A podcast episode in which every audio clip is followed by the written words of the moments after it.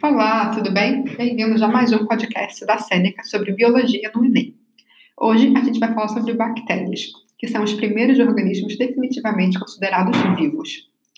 Como que são as células das bactérias? Elas não possuem núcleo citoplasmático e as bactérias têm apenas uma célula, ou seja, são seres unicelulares.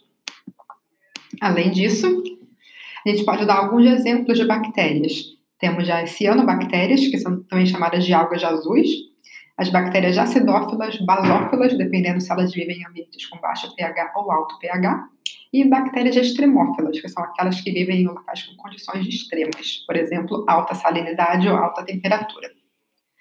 Quando usamos a classificação por cinco reinos, que a gente já falou anteriormente no outro episódio, tanto as geobactérias quanto as arqueias fazem parte do mesmo reino, que é o reino Monera. Porém, quando usamos a classificação por domínios, as bactérias são divididas em dois grupos, eubactérias e arqueias ou arqueobactérias.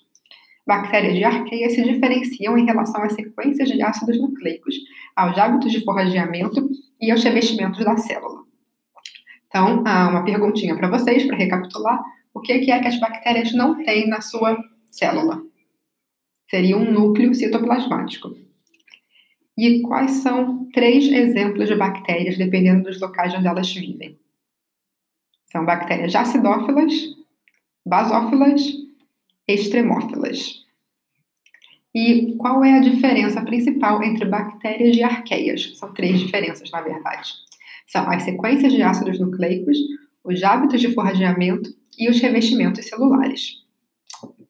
Agora vamos falar sobre a locomoção das bactérias.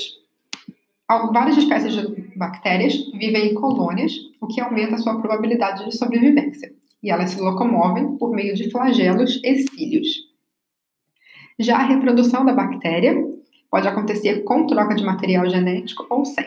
As bactérias também podem absorver fragmentos de alguns ácidos nucleicos do ambiente. E, como eu falei, elas vivem em colônias, e elas podem ser classificadas de acordo com o número de células em uma colônia. Colônias são um tipo de relação ecológica que beneficia todos os envolvidos. E, infelizmente, bactérias também transmitem doenças, também causam doenças nos humanos. Várias doenças, incluindo difteria, tuberculose, gonorreia, sífilis, meningite e pneumonia. Então, para recapitular, quais são as estruturas usadas para a locomoção das bactérias? É o, opções: DNA e RNA, ribossomo e mitocôndria, parede e membrana ou flagelos de cílios. São flagelos de cílios. E, é, mais para recapitular de novo, porque essa parte é importante, bactérias são capazes de absorver fragmentos de ácidos nucleicos do ambiente, aumentando sua variabilidade genética.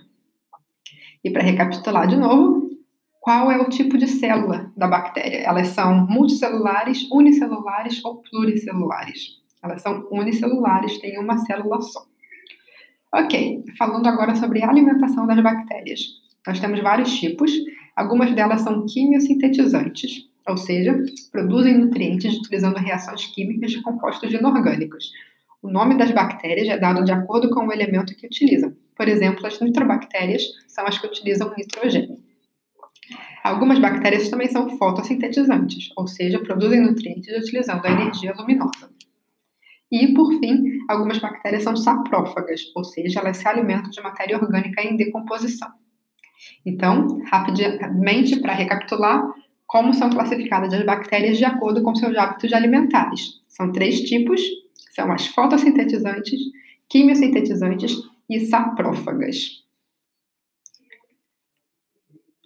E em relação às quimiosintetizantes, o nome das bactérias é dado de acordo com o elemento que utilizam. Por exemplo, as nitrobactérias usam nitrogênio.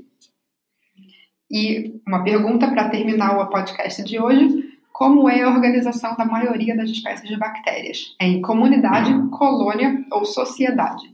E a resposta correta é colônias. E é isso, até a próxima